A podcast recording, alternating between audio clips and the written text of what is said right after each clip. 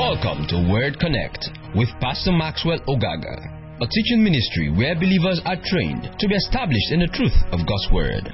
For more information and free downloads, please visit www.thepastormax.ng. Um, apologies for starting out late. We had to sort everything ourselves, and it was uh, it was a bit of a difficult process. But um, I'm going to go on with the word and see how the Lord leads us tonight. Praise the name of the Lord. But I want to welcome you. Thank you for your patience. Let's pray and let's get into the word. Father, thank you because I'm anointed to teach. Thank you because your people are anointed to receive and together our faith is built up in the knowledge of the person of Jesus. I pray that light and understanding will come forth through your word. And in the name of the Lord Jesus Christ, the lives of men will be supernaturally strengthened in the name of Jesus. All right, let's go to Matthew chapter 3. Matthew chapter 3 and verse 2.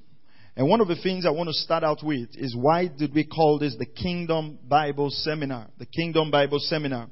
I, you know, in starting, I actually wanted to call it the Faith Seminar, but, you know, as I began to think and meditate on this, I began to see that there is something deeper and stronger than the subject of faith. And, uh, and we want to see how we can build on that. But if you study the scriptures properly, especially the New Testament, uh, beginning from the Gospels, one of the things you will find is that when Jesus started preaching and the commission he gave to the disciples was to teach the message of the kingdom. And that's important. To teach the message of the kingdom. Go to Matthew chapter 3 verse 2. Matthew chapter 3 verse 2 says, now, verse 1, now in those days, John the Baptist came preaching in the wilderness of Judea, saying, Repent, for the kingdom of heaven is at hand. Repent, for the kingdom of heaven is at hand. Now, when he said, repent for the kingdom of heaven is at hand, he was talking about the dispensation of the kingdom, the revelation of the kingdom. Now, why was John the Baptist preaching the message of the kingdom? John the Baptist was preaching the message of the kingdom because a new order of things have come into place. A new regime, a new government, a new way of living. And that's very foundational because if we do not understand the kingdom of God or the operations of the kingdom of God, what happens is that we use faith alone just to get things and not to execute the purpose of God. But remember what we're studying in this Kingdom Bible Seminar. We're talking, we're talking about the faith that overcomes the world or the faith that has the capacity to overcome the world. So we identify that John the Baptist started out by preaching repentance for the kingdom of heaven is at hand. That word repentance means to change your mind, to renew your mind, to think again, to change what you believe about something. Now go to Matthew chapter 4. Matthew chapter 4 and verse 17. Matthew 4, 17. Now we, we, we, saw in Matthew chapter 3 that John the Baptist started preaching the message of the kingdom. In Matthew chapter 4 and verse 17, the Bible says, from that time Jesus began to preach and say, repent for the kingdom of heaven is at hand. So you see, John the Baptist started preaching the message of the kingdom. Jesus picked up the message of the kingdom. Now, when you go to Matthew chapter 10, come with me. Matthew chapter 10 and verse 7, the scripture says, Jesus was speaking to the disciples. He says, and as you go, preach saying, the kingdom of heaven is at hand. So you realize something. Jesus, uh, John the Baptist picked up preaching the message of the kingdom.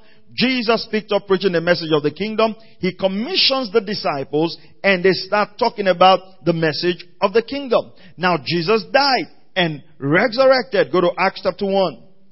Acts chapter 1.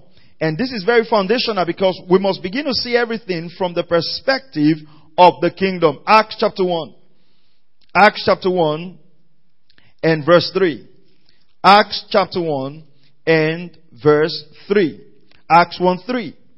To these, uh, when Jesus, verse 1 says, the first account I composed Theophilus about all that Jesus began to do and teach until the day when he was taken up to heaven, after he had by the Holy Spirit given orders to the apostles whom he had chosen. Verse 3. To these he also presented himself alive after his suffering by many convincing proofs, appearing to them over a period of 40 days and speaking of the things concerning the kingdom of God. Is now 40 days after Jesus resurrected, he was still talking about the kingdom of God. Why was the message big on the kingdom of God? It's because when we got born again, we got translated from the kingdom of darkness into the kingdom of the Son of His love.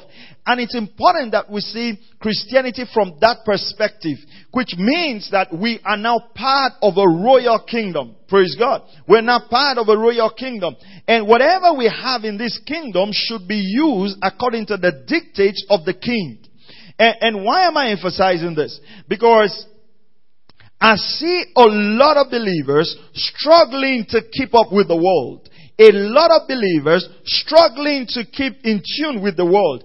A lot of believers wanting to live in such a way that the world would like them. But you see, if you study the scriptures very thoroughly, you will realize that living in the world and living in the kingdom, they are two different things altogether. Now let's look at Paul. Go to Acts 28.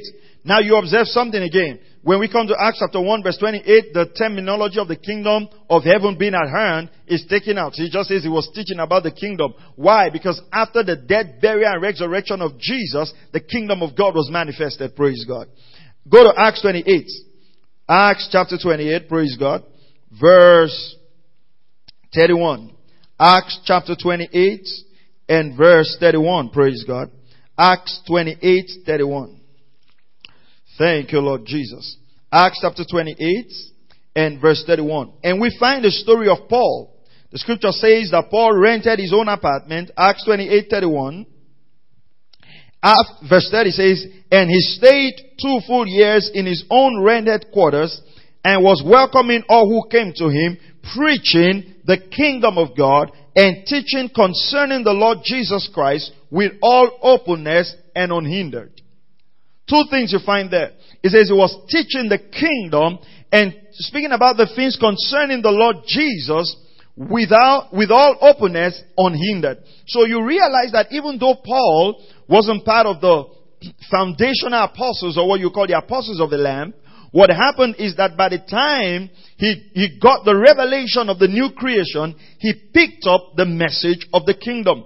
And why am I emphasizing this? The kingdom of God is the rule and the reign of God. Is the rule and the reign of God. And, and it's important for us to understand that when we became born again, we were born into a kingdom. We were born into a kingdom. And this kingdom determines our lifestyle. This kingdom determines our confession. Praise God. Because most of the times when we talk to, when we talk about um, the the subject of faith, the first thing that comes into people's mind is faith for things. You understand that? Faith, they want to hear things, they want to, uh, you know, get things, they want to be able to get this. Many people have not seen faith as a lifestyle of the kingdom for overcoming the world. Praise God. Many have not seen faith as a lifestyle of the kingdom for overcoming the world. Now, when we go to First John, let's go to First John now. One of the things you understand about the writings of the apostles, one of the key things is that the apostles were writing to address certain issues. Praise God. The apostles were, were writing to address certain issues and certain governing mindsets in their days. So the believers had certain mindset that they were contending with, praise God. And the apostles were writing these letters to be able to confront some of these things. Go to First John. First John chapter, we're going to read chapter 5. Praise God. First John chapter 5. Now, one of the prevailing things, now pay attention to this. One of the prevailing things, and you're going to see it here as we begin to study, one of the prevailing things you see about the writings of John is the fact that he uses very simple Greek analogies. So he talks about light and darkness, life and death, truth and lie, love and hate. it, it, it, it, was a simplified way, you know, that the Greeks wrote. And that's how John approached most of his writings. So you see a bit of comparison with light and life, you know, hate and love and all of that. But in his days, there were these, uh, Gnostic teachers, which, which is, uh, Gnosticism. They were Gnostic teachers, which was the, their, their, teaching and their philosophy were based on five things. And I want you to observe those five things because you see that if you read the writings of John, John confronts those things in his writing. First of all, they talked about the human body um, is matter, therefore it's evil. okay? They didn't believe that the, there was anything good in the human body. They just felt that uh, God was def- just spirit and soul. Okay? Then number two, they saw salvation as escape from the body. Alright? And achieved not by faith in Christ, but by special knowledge. That's where that word uh, Gnosticism came from. Gnosis is knowledge. It's the Greek word for knowledge. Now, they also deny the humanity of Christ in two ways. You know, some, some talked about Christ seemed to have just the body, and others, you know, they just had this whole theory of denying the appearance of Christ manifested on the earth. And John dealt with that. John dealt with that. Okay? Then the next thing is since they considered the body to be evil, the body was treated harshly. Okay? So that forms the background for um, Colossians chapter 2 and verse 21 to 23. I mean, that formed the whole background that also Paul was addressing. And funny enough, because of this theory of dualism, you know, they felt the body was no good, they were also given to very loose and immoral living, which is strange. Okay, because they felt, well, nothing good is in our body. And, and if you put these five things together, these were some of the things that Paul was specific, um, um, John was specifically trying to address. Okay? And they formed the bedrock of his later and his conversation to the saints. So he spoke to the saints as an elder, you know, and the undertone is to address some of these things. Now, let's go to First John chapter 5 and let's begin to build up what we have here. First John chapter 5 and we're going to read particularly verse 1, and we're going to stop in verse. Our main text is, is, is 1 John 5 4, of course, but we'll stop in verse 5. So let's get a context of this. I'm thinking if we should go to. You know, so there's a whole lot of talk about love if you go to 1 John chapter 4 and you go down and all of that and all of that and all of that. Now, uh, if you go to 1 John 4 now, let me just substantiate some things here. First John 4 1. Beloved, do not believe every spirit, but test the spirits to see whether they are from God. Because many false prophets have gone out into the world. By these you know the Spirit of God. Every spirit that confesses that Jesus Christ has come in the flesh is from God. So you see that? That he was addressing the issue of Jesus not being flesh. Was addressing that dimension uh, through this later. Then if you read on, it goes to talk about the love of God, how Jesus died for us and the rest. Now go to verse chapter 5 verse 1 now. Whoever believes that Jesus is the Christ is born of God. And this is strong. Whoever believes that Jesus is the Christ is born of God. And whoever loves the Father loves the child born of him. So, John is saying, listen, if you believe that Jesus is the Christ, if you believe that Jesus is the Christ, what's the Christ there? The Messiah, the anointed one, he says, whoever believes that Jesus is the Christ is born of God. That means that believing in the person of Jesus confers you the new birth.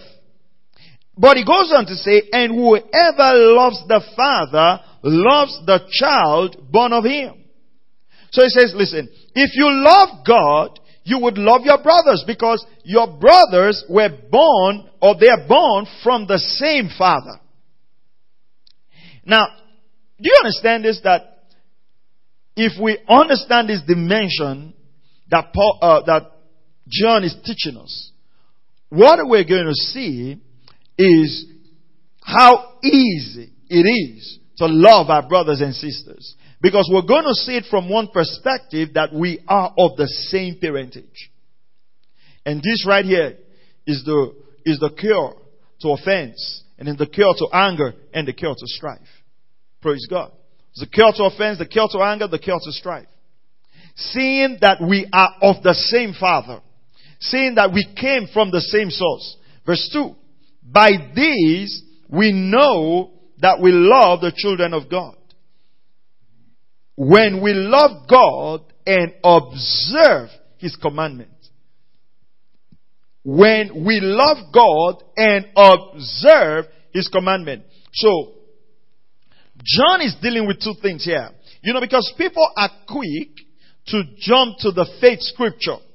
They are quick to jump to, jump to whatever is born of God overcomes the world and this is the victory that overcomes the world even our faith. But before John talked about that, he talked about very foundational issues that either cause your faith to produce or cause them not to produce. talks about your love walk and talks about observing the commandment of Christ. talks about your love walk. Yeah, it talks about your love walk because faith works by love. Faith works by love. So John was big on the love walk here.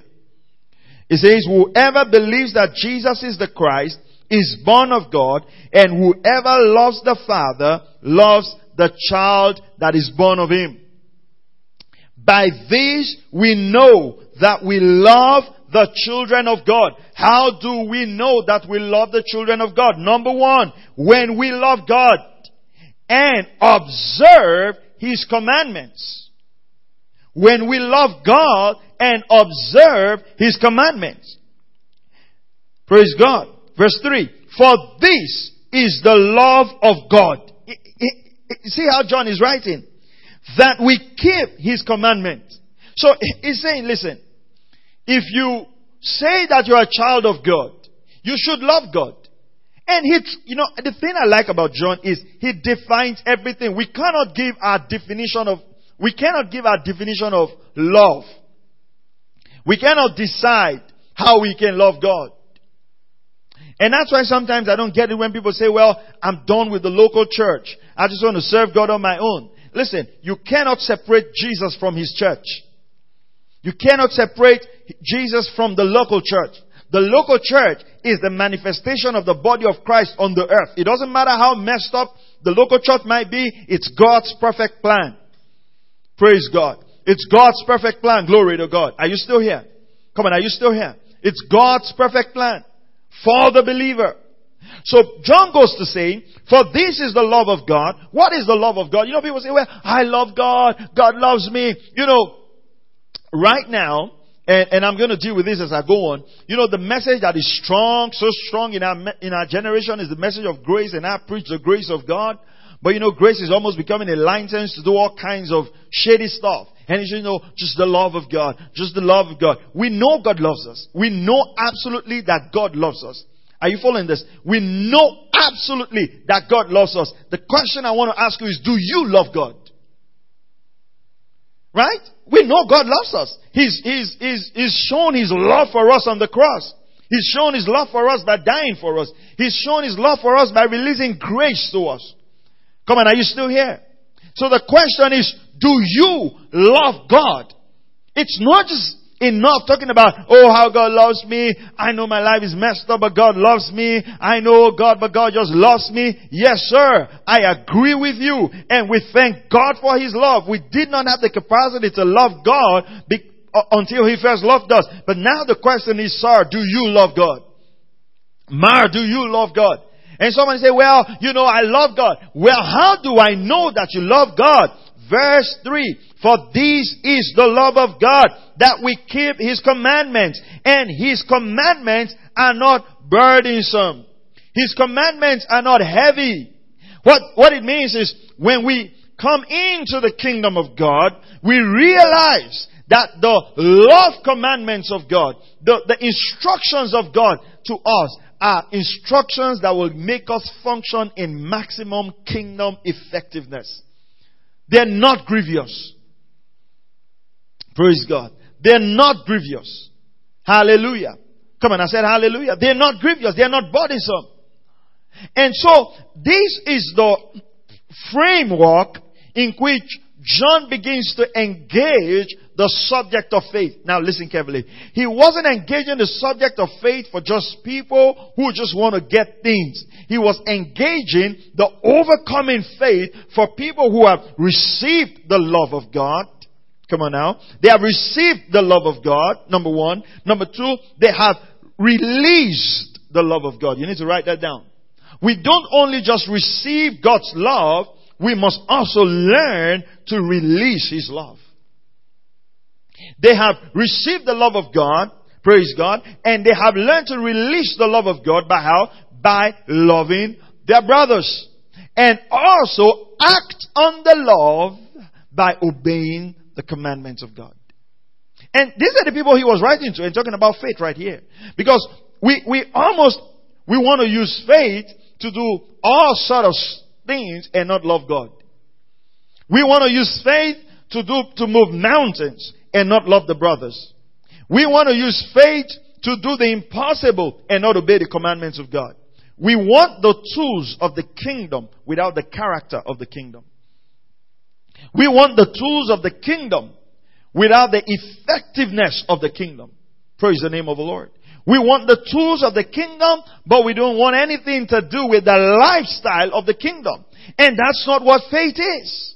That, that's why some people took a hold of the faith message and went extreme into materialism. Because they didn't love God in the first place. They loved money. And they found something that they could use to get money.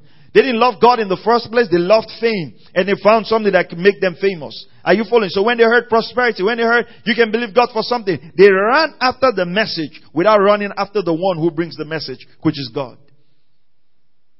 Oh, they heard man give and God is going to supply your needs and, and, and man, they took a hold of that and turned it into business. And so you have people who want to just use their faith to get things, but they don't want anything to do with the character of God, the love of God, the love of the brethren, and obeying the commandments of God. Listen, there's still something as obeying God's will for your life and acting out what the word of God says exactly, whether you feel like it or not, because right now you're part of the kingdom of God.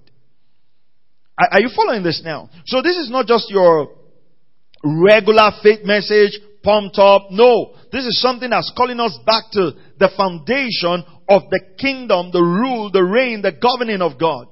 I said something the other day and I was saying, how many believers actually listen to God first before they decide on their geography or the geographical locations? Many would not.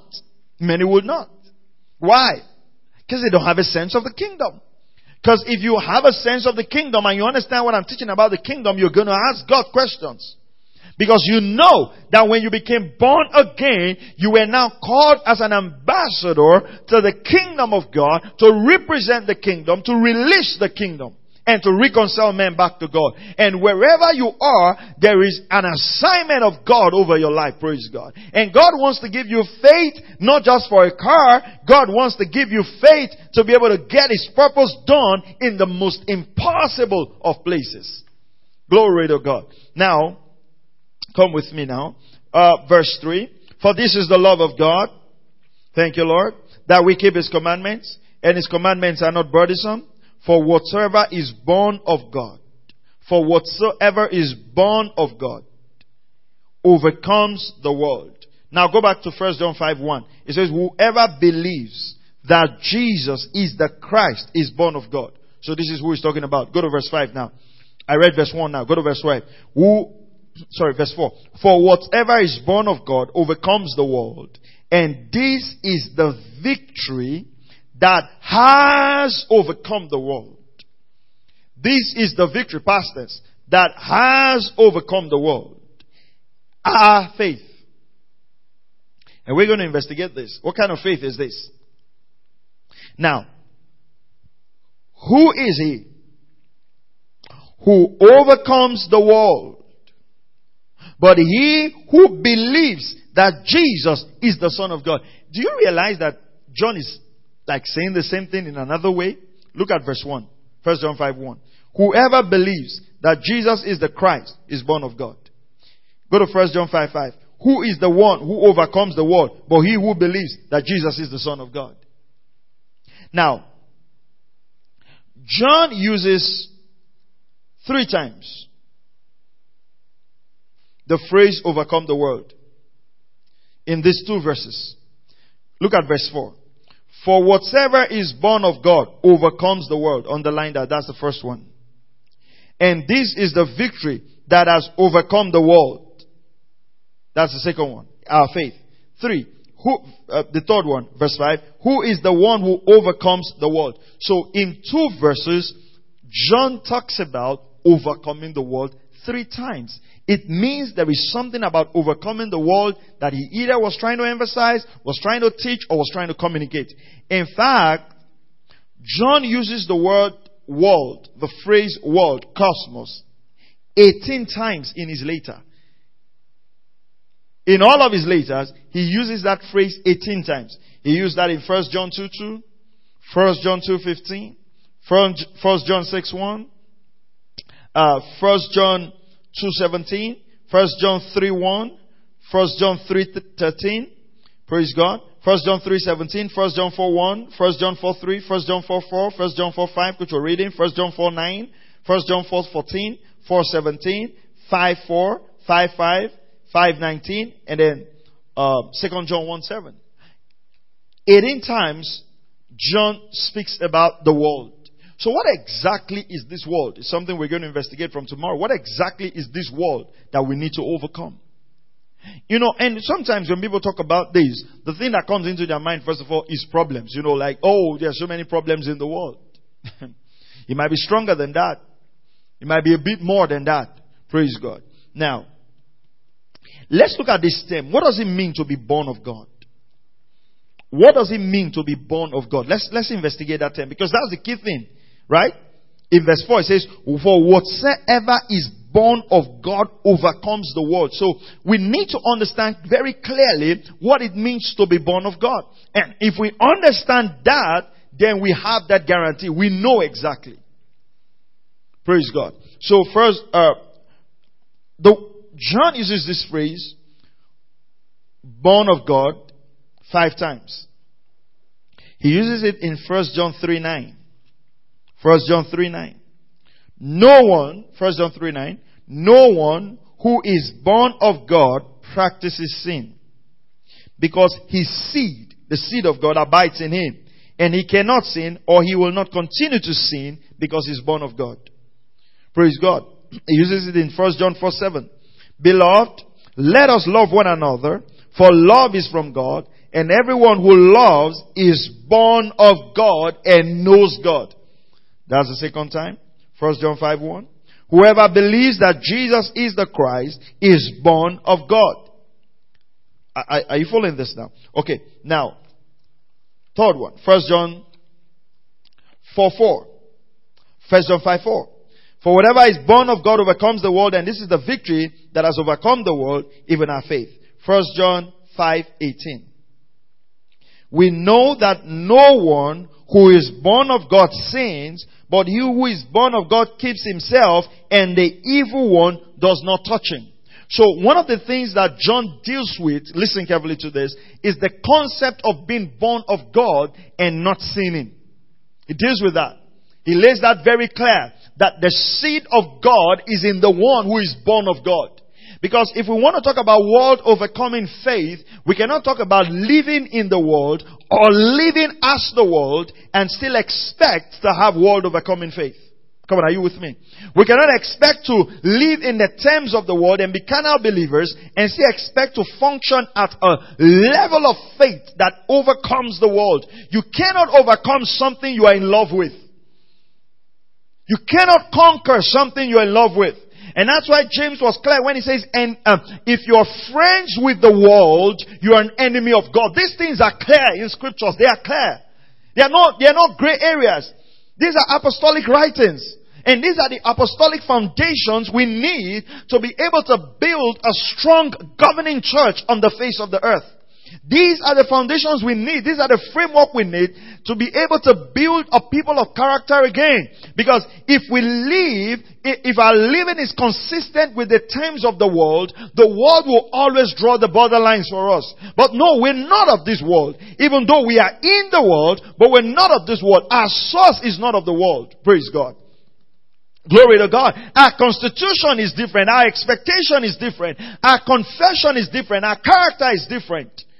And it's time for us to begin to examine these things as it is in the scriptures. Not the way we want to hear it, not how it's comfortable for us. James says, if a man is a friend of the world, that man is an enemy of God. it's clear. And so we have to define what the world is. Praise God. We have to define what the world is. I've seen people lose their faith just to be relevant in the world. I've seen people make all kinds of decisions just to be loved by the world. I've seen people not being able to obey the dictate and the practice of God's word because the world is going to look at them as foolish. Now who cares? You are either trying to please God or you're trying to please the world. And if you want to please God, without faith, it is impossible to please God. Come on, are you still with me?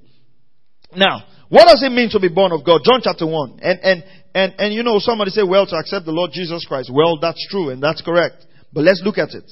Let's not assume that we all know what does it mean to be born of God? Because I realize that one of the things we'll find out is that people grow up in the church environment, grow up in a Christian home and everything, and there's just this assumption that people are born again or born of God. You know, but there's a process to it. There's a process to it. You realize that some people, troubles and all kinds of stuff drove them to church and when they came to church, if the pastor used the power of God and the anointing of God to meet their needs, but did not teach them what salvation is. So many do not even understand the essence of the gospel. That's why you see all kinds of funny prayers. Because people start praying based on their perceived needs, not on the purposes of God. So many do not even understand why they are born again in the first place. Some feel, well, the church is just a place of refuge to run away from witches and wizards, which is okay. It's fine if that's what's pursuing you. To run away from occultic people so that God can guide you or something. They do not understand that there is an agenda of God on the earth. There is a kingdom agenda. There is something that God wants to birth. There's something that God wants to release. There's something that God wants to build on the earth. That He's raising many sons to glory and we're part of that kingdom. Praise God. And if we're part of that kingdom, there is a mandate on us for kingdom purpose, for kingdom lifestyle, for kingdom character and kingdom confession. Hallelujah. First John chapter, uh, sorry, John chapter 1, go to verse 1 to 13. Praise God. In the beginning was the Word, and the Word was with God, and the Word was God. He was in the beginning with God. All things came into being through Him. And apart from Him, nothing came into being that has come into being. In Him was life, and the life was the light of men. The light shines in darkness, and the darkness did not comprehend it. There came a man sent from God whose name was John. He came as a witness to testify about the light, so that all might believe through him. He was not the light, but he came to testify about the light. That there was a true light which coming into the world and light is every man. He was in the world and the world was made through him and the world did not know him. He came to his own and those who were his own did not receive him. But as many as received him, look at this, as many as received him, as many as received him, to them he gave the right. It's not, you know, some translation uses the word power. But that word really, it's right. It's, uh, it's, it's almost, it's exousia. It's a legal right. It's not dunamis. It's not uh, a dynamic power. It's not power like atomic bomb. It's more like the power of attorney. You know, it's more like a legal power. To as many as received him, he gave the right, the legal right. Praise God. Glory to God. We have the legal right to be called the sons of God. And these are the ones that's got the capacity for world overcoming faith.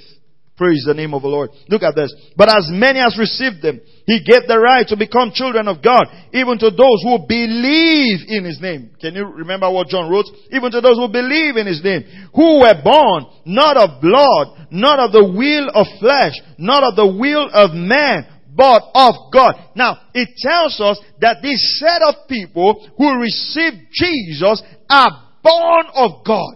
Let that sink in. Let that sink in. It says these people are born of God. Let that sink in. Come on, I said let that sink in. We, we hail from God. He is our source. And I'm not just talking about, listen, I'm not just talking about just confessing it and you know, I'm a child of God. Now, I'm talking about the reality that actually when you accepted Jesus and when you believed in Jesus, you literally became born of God. That's what it means. It's not just about joining the church. You became a child of God. You became a son of God or a woman of God or a daughter of God. And that, I mean, come on, that's responsibility. And that responsibility is, as you're listening to me today, you ought to represent God your Father. It has nothing to do with the name of your church. It has nothing to do with the name of your pastor. You're a child of God. And you ought to represent the kingdom. Praise the name of the Lord. Now, look at this. Oh, thank you, Lord. Go to First Peter chapter 1. First Peter chapter 1. Thank you, Lord Jesus. First Peter chapter 1 verse 22. Just want to establish that. We cannot talk about world of overcoming faith until we understand the dynamics of being born of God. First Peter 1 22. Since you have been obedient to the truth. Since you have in obedience to the truth purified your souls for a sincere love of the brethren. Can you see that what John was talking about is the same thing that Peter is talking about here? It's talking about loving the brethren and loving God and obeying God. Now see the way Peter writes it. He says, since you have in obedience to the truth purified your souls for a sincere love of the brethren, fervently love one another from the heart. You're obeying God's word. You're purifying your soul, which means you're renewing your mind. You're adjusting the way you think. Listen, if you are in the kingdom, you cannot think forgiveness the way the people of the world thinks forgiveness. You think forgiveness from a kingdom worldview. Look at this now. It says, verse 23, but you have been born again. You have been born again, not of a seed which is perishable, but what? But imperishable. That is through the living and enduring word of God. It says you've now been given birth to through the living and enduring word of God. And that's where I want to get to. You see, that word of God, which is living and enduring, if you go to John chapter 1, is Jesus, is the gospel. And that's why it's important that when people come into the kingdom, we allow them come into the kingdom by hearing the word by hearing the gospel so that the seed of God's word get into their spirit and is locked up in their spirit and from that seed they begin to grow and to manifest. Now see what it says, for all flesh is like grass and all is glory like the flowers of grass. The grass withers and the flower falls off, but the word of the Lord endureth forever. Verse 25, and this is the word which was preached to you. John 1 1 is the word we preached to you. And that's why you see in the book of Acts, go to Acts chapter 2. Or let's do James first, and then we go to Acts. Thank you, Lord Jesus. Uh, thank you, thank you, thank you. Glory to God. Come on, are you here? James chapter 1, praise God, verse 18. In the exercise of His will, He brought us forth. That means He gave birth to us. Glory to God. He brought us forth. Thank you, Lord. By the word of truth so that we will be the kind of first fruits among his creatures. You see, it talks about that God gave birth to us. So we can be like first fruits among his creatures. Now, when he talked about this, look at what he says immediately. Go to the next verse. He immediately gives the character of the sons of God. Look at the character. Number one. It says, This you know, my beloved brethren, but everyone must be quick to hear, slow to speak, and slow to anger. For the anger of man does not achieve the righteousness of God. Then he goes on to say, put, put away all filthiness. What is he trying to say? You've now been born of God. You've received the word of truth. There is a lifestyle that should reflect that conversion. There is a lifestyle that should reflect that conversion. And that lifestyle is born out of that faith that's going to come from the word of God. And this is what is going to help you overcome the world. Praise God. Now, Go to Acts chapter 2 now. Let me show you how people got, got into the kingdom. How people got into the kingdom. In Acts chapter 2, you know the story very well, the day of Pentecost, praise God. Acts chapter 2, day of Pentecost, Acts 2. Thank you, Lord Jesus. Come on, Acts chapter 2, verse 5. Praise God. Acts 2 5. It says they were filled with the Holy Ghost and all that. Now they were Jews living in Jerusalem, devout men from every nation under heaven. So some of these people were religious people. Now you go to verse 36. Go to verse 36 and Peter began to preach and talked about the whole of the uh, uh, the whole of the salvation story, how Joel prophesied, talks about salvation from the Old Testament and all that, and does all of those history and begins to teach and begins to explain and bring forth the word of God. Praise God. And in verse 36 it says, Therefore let all the house of Israel know for a certain that God has made him both Lord and Christ, this Jesus whom you crucified. Verse 37. Now when they heard this, when they heard the word of truth, when they heard about the person of Jesus, they were pressed to their heart and said, Brethren and the rest of the apostles, Brethren, what shall we do? Peter said to them, Repent and each of you be baptized in the name of Jesus Christ for the forgiveness of your sins, and you would receive the gift of the Holy Spirit. For the promises for you and your children, and for all who are far off, as many as the Lord our God will call to himself, and with many other words, he solemnly testified and kept on exalting them, saying, Be saved from this perverse generation.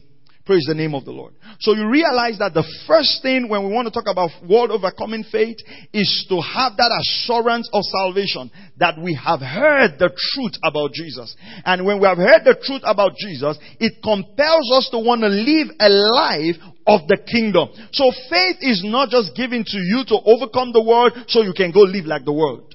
Faith is not given to you so you can compete with the world. Faith is not given to you so you can just be relevant in the world. No, there is a system in the world that God wants us to overcome and the faith of our salvation is the seed to build on to be able to overcome the system of the world. If you go to Acts chapter 8 verse 24, I want to close in a moment. Go to Acts chapter 8 verse 24. Uh, 24 to 40, you read the story of the Ethiopian eunuch, and one of the things you find out is that the man wasn't poor. He was a religious man. He traveled all the way from Ethiopia to, to Jerusalem to partake of the feast. But the scripture says he was reading the book of Isaiah. And he had no understanding. And God had to send Philip to him in the desert. God took Philip from Samaria, a, a city-wide revival, and sent him to, to the desert to preach to the Ethiopian eunuch. And that's what the kingdom is all about. That's what the kingdom is all about. Obeying God when it, it even doesn't make sense. It takes faith, praise God, for you to leave a citywide revival to go and preach to one man in the desert. Praise the name of the Lord. And he went there and preached and he explained the book of Isaiah to him. What did um, Philip explained to the eunuch. He explained Isaiah. He opened Isaiah up and Isaiah was pointing to Jesus. He opened Isaiah up so he can see the person of Jesus in the book of Isaiah. And when the Ethiopian eunuch got a revelation of this, he was the one that says, what stopped me from being baptized? Praise the name of the Lord. Saints, if we want to talk about faith that overcomes the world, we must begin to engage the process of understanding what salvation actually is again. Salvation is not just joining the church. Salvation is not just being committed to church. Salvation is actually receiving the message that Jesus came and Jesus took our place and his death, burial and resurrection makes us the children of God if we believe in that sacrifice. But most importantly, it confers us into the kingdom of God. Amen. Amen. Amen. Our time is up. Uh, we're going to kick off tomorrow morning, 10 o'clock, and we're going to be on time. Praise God. We just had a whole lot of technical, um, uh, hitches today, but we're going to resolve them all through the night. We're going to get it ready. 10 o'clock, I'm going to be able to build more on this, and I hope that you'll be able to join us. Thank you for your patience, those who waited, and thank you for just tuning in. Let's, let's just lift up our voices and just thank the Lord and just pray and say, Father, we thank you. Oh, we give you praise. We honor you, Jesus. We thank you, Father. We thank you. We thank you. We thank you for your mighty work. Blessed be your name forever. Blessed be your name forever. Blessed be your name forever. We thank you for this seminar. We pray that the lives of men will be supernaturally transformed in the name of Jesus. And we thank you for those who are going to join us tomorrow morning. And we just pray that the blessing of God will rest upon them and the words that were spoken will go forth and bring blessing into their lives. In Jesus' mighty name we pray. Amen. Amen. Amen. Praise God.